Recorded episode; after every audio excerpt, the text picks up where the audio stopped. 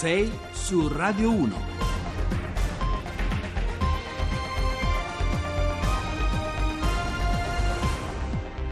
Bentrovati a 6 su Radio 1, buongiorno, martedì 29 maggio, sono le 6 e 8 minuti, al microfono con voi Giovanni Acquarulo, anche oggi protagonista il racconto della politica di fronte ad una crisi di sistema che è deflagrata, lo sapete domenica sera, una crisi che intreccia e contrappone in modo davvero anche drammatico prerogative costituzionali e rivendicazioni politiche, sullo sfondo c'è il rischio di una rottura del quadro istituzionale che potrebbe mettere appunto contro volontà popolare da un lato e istituzioni più piazza e ruoli di garanzia, a cominciare dalla figura del capo dello Stato. La novità di ieri, lo sapete, l'incarico, gli sviluppi politici dell'incarico conferito dal Quirinale a Carlo Cottarelli, l'ex commissario alla revisione della spesa pubblica, che oggi presenterà la lista eh, dei ministri, con ogni probabilità non otterrà la fiducia e da lì comincerà una nuova fase eh, politica. Cerchiamo allora di far vivere il nostro racconto alimentando i ragionamenti, alimentando i dubbi e soprattutto cercando cerchiamo di far vivere questo percorso attraverso i vostri dubbi, i vostri pensieri, le vostre riflessioni.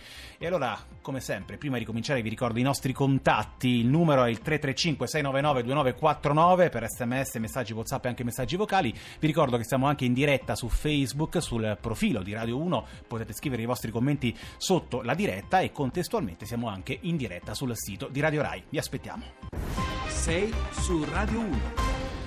E allora il primo passaggio, la prima tappa la percorriamo insieme stamattina con Giovanni Diamanti, analista politico e cofondatore dell'agenzia Quorum, agenzia di comunicazione politica e istituto di ricerca. Buongiorno e ben trovato.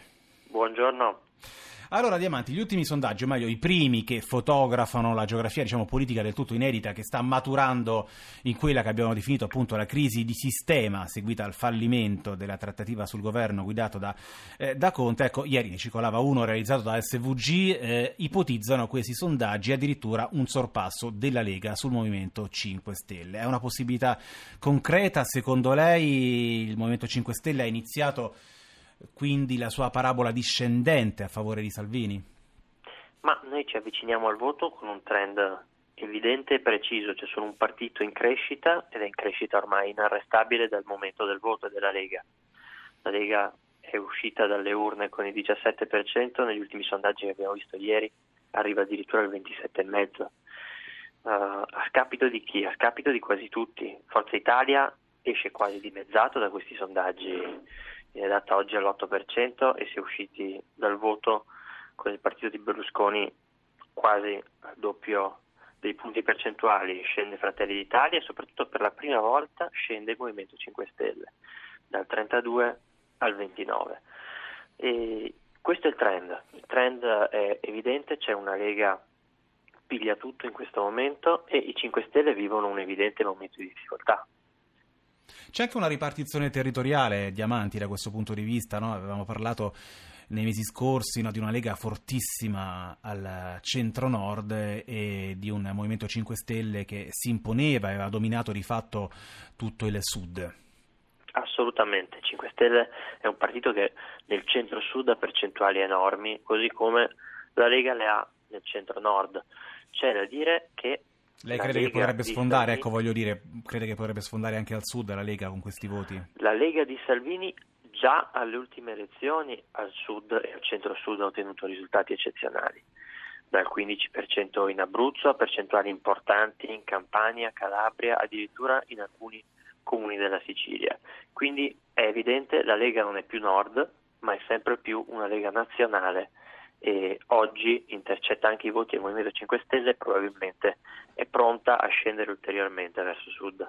Diamanti, l'altro dato mi sembra altrettanto significativo e qui la ricerca è stata realizzata dall'Istituto Cattaneo di Bologna, ecco, un'alleanza fra Lega e Movimento 5 Stelle prenderebbe circa il 90% dei collegi fra Camera e Senato. Le sembra altrettanto verosimile? Poi sono valutazioni che evidentemente gireremo anche ai nostri ospiti politici.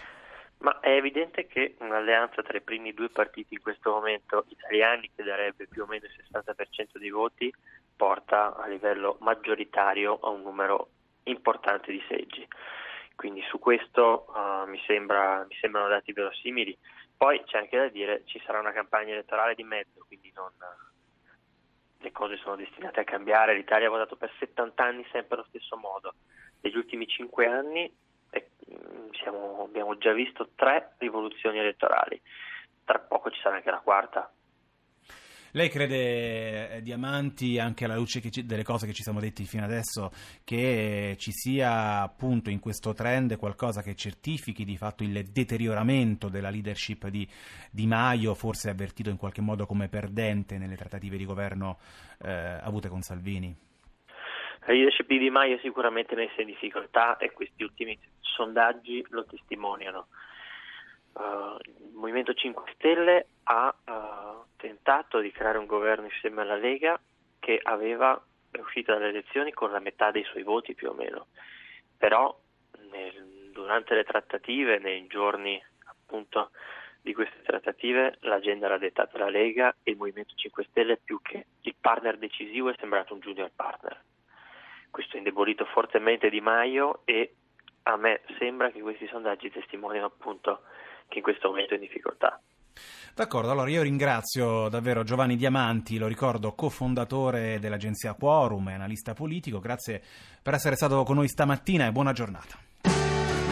Nuovo singolo di Calcutta si chiama Paracetamolo, sono le 6.17, una primissima fotografia del voto che verrà, l'abbiamo scattata insieme a Giovanni Diamanti, perlomeno in termini di tendenze e di trend. Ora il nostro primo ospite politico è oggi il vicepresidente dei deputati della Lega Nord, Nicola Molteni. Buongiorno e benvenuto a Radio 1. Buongiorno a voi, grazie. Senta, allora, Molteni, ehm, Salvini l'altro giorno via Facebook ha detto le prossime elezioni saranno, diciamo, un plebiscito, un referendum tra il vecchio e il nuovo. Farà il popolo con i suoi diritti e i, suoi, e i poteri forti, i signori dello spread, i signori delle banche e della finanza. Insomma, un referendum, ha detto, fra democrazia ed elite. Anche il Quirinale oggi è un vostro nemico, Molteni? Eh, no, non è una questione di avere nemici, è una questione di fare una fotografia di quella che è la realtà di oggi, eh, dove la contrapposizione appunto non è più tra centro-destra e centro-sinistra, eh, ma la contrapposizione tra chi difende il popolo e chi, che chi sta dalla parte delle elite finanziarie dei mercati. La vicenda di Paolo Savona è la rappresentazione eh, di chi vuole e voleva un ministro dell'economia che mettesse al primo posto la difesa degli interessi degli italiani e del popolo italiano e chi eh, con un atteggiamento di intervento a gamba tesa è entrato e ha ingerito in quelle che sono le scelte che dovrebbe essere naturali all'interno di un paese, cioè che il ministro dell'economia se lo scelgono i cittadini italiani non le cancellerie tede- tedesche o straniere. Lei crede quindi in un intervento diretto da questo punto di vista da parte dei soggetti che ha nominato? Beh, noi abbiamo visto che eh, nel, nel, periodo precedente la formazione, che poi non, non, è avvenuta del governo Lega 5 Stelle, diverse cancellerie europee, diversi commissari eh, europei sono intervenuti per esprimere un giudizio negativo e paventando chissà quale pericolosità di un governo che invece nasceva sulla base di una volontà popolare che era il voto del 4 eh, di marzo, quindi un voto legittimo e democratico. Senta, eh, Molteni, ma secondo lei davvero il Paese si può permettere oggi una campagna elettorale, una nuova campagna elettorale all'insegna del o noi o la fine della democrazia? E poi voglio chiederle, la vostra sarà una campagna elettorale che di fatto è già iniziata, che terrà dentro come punto di rimente anche l'uscita dall'euro? Guardi, noi abbiamo lavorato per 80 passagioni per poter dare al Paese la stabilità e un governo politico stabile, forte e duraturo. Il fatto che vi fosse una lista dei ministri sostanzialmente completa, il fatto che vi fosse eh, un contratto di governo a cui io ho avuto l'onore e il piacere di partecipare, che, che, ha, che ha gettato le basi e la piattaforma per, per poter governare su alcuni punti questo governo sono la rappresentazione che a noi stava a cuore dare al, gover- dare al Paese un governo serio. Dopodiché le cose sono andate come sono andate, eh, ovviamente ci impegneremo in una campagna elettorale perché il Paese possa avere un governo serio, duraturo, eh, che rappresenti gli interessi degli italiani, dove gli interessi degli italiani siano rappresentati da un voto popolare e democratico che dovrebbe essere mantenuto. Però mi risponda sul, sul, ovviamente condiviso. Ecco, sul tema dell'euro, Molteni. Ma guardi, sul tema, sul tema dell'euro io credo che ci sia una, eh, una grande stortura rispetto a quella che è la rappresentazione reale. Ripeto, io ho fatto parte di quel tavolo dove per oltre una settimana abbiamo affrontato tutti i temi possibili di un contratto di governo, la possibilità di uscita dall'euro non è mai stata, e ripeto, non è mai stata presa in considerazione. A quel tavolo erano presenti tanto Salvini quanto Luigi eh, Di Maio. Così come, ed è stato ribadito in questi giorni, Paolo Savona ha posto come condizione per far parte di un governo per diventare ministro dell'economia di questo governo, del governo che sarebbe dovuto nascere, il fatto che il tema dell'euro non fosse in discussione. Paolo Savona è un trattativista eh, e l'ha detto in maniera chiara con l'ultimo comunicato stampa. L'Europa deve essere diversa, forte ma equa. In questi tre termini sta quello che è la nostra progettualità, cioè cambiare i vincoli, i trattati europei nell'interesse del nostro Paese. Senta, eh, con chi si alleerà eh, la Lega alle prossime elezioni Molteni? In caso di alleanza col centrodestra, ecco, si tornerà allo schema che ieri ci ha anticipato Mula di Forza Italia ai nostri microfoni, cioè si viaggia uniti e chi prende più voti eh, fra di voi fa il candidato Premier? Questa sarà la scelta che dovrà prendere Matteo Salvini. Salvini ha dimostrato negli ultimi tempi di non sbagliare una mossa quindi prenderà la decisione giusta partendo da quelle che sono le esigenze e i problemi dei cittadini italiani e da chi condividerà ad esempio la Ecco, ma siccome lei, scusi se la interrompo Molteni, siccome lei ha, ha, già lavorato con... Sì lei ha già lavorato con il Movimento 5 Stelle, per cui non crede che partendo da quel tipo di contratto, che di fatto è stato già stilato, si potrebbe a questo punto realizzare anche un'alleanza organica in vista del voto tra voi? Quello è un dato di fatto, quel contratto c'è, è un contratto eh, organico e perfettamente realizzabile, che è la sintesi di tanti temi politici. Riscontro questo, lei prima ha citato Moulet, riscontro questo, che negli ultimi 15 giorni eh, da parte di importanti esponenti del centrodestra sia di Forza Italia che di Fratelli d'Italia, la parola più simpatica e nobile che è stata utilizzata nei confronti di Salvini e della Lega è traditore e tradimenti.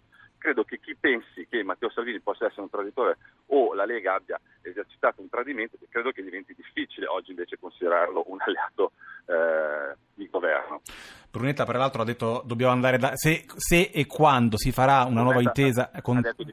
Esatto, andiamo dal suo punto di vista evidentemente, dice andiamo dal notaio, dovremmo mettere tutto nero su bianco. Però questa sarà, sarà, ovviamente una scelta importante che dovrà fare Matteo Salvini tenendo ben presente eh, il bene del Paese e che alcuni punti per noi sono assolutamente, totalmente irrinunciabili e sarà da lì che secondo me si partirà, prima dai temi e dopo dalle possibili o future alleanze.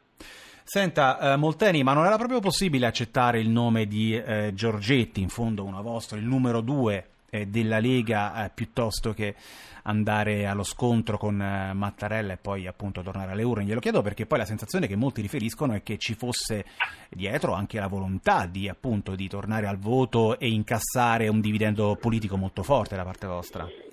No, credo che sarebbe folle pensare che si sia lavorato per mesi per poter arrivare all'ultimo secondo utile e rompere un lavoro importante che è stato fatto. C'era l'assoluta consapevolezza e volontà di governare questo paese perché il paese che deve di essere governato. Sul profilo di Giorgetti, Giorgetti è uno dei profili migliori in assoluto, eh, anche da un punto di vista economico, avrebbe fatto ovviamente altro, come, come avete tutti potuto vedere poi nella lista che è stata stilata. Eh, Paolo Savona era il perno e rappresentava il perno della tenuta di questa alleanza, era la sintesi perfetta della visione europea di due partiti che si presentavano diversamente, cioè la Lega e il Movimento 5 Stelle. Era l'elemento fondamentale per poter... Una domanda secca allora, è molto chiaro. dall'euro, ma per poter riscrivere quei contratti che fino ad oggi hanno penalizzato il nostro Paese. Se dovesse vincere le elezioni, riproporreste il nome di Savona, un sì o un no? Io me lo auguro. Benissimo, grazie allora al deputato della Lega Nord Nicola Molteni. Siamo arrivati alla fine della nostra prima parte, ora c'è l'onda verde e noi torniamo subito dopo, tra qualche minuto. Rai Radio 1.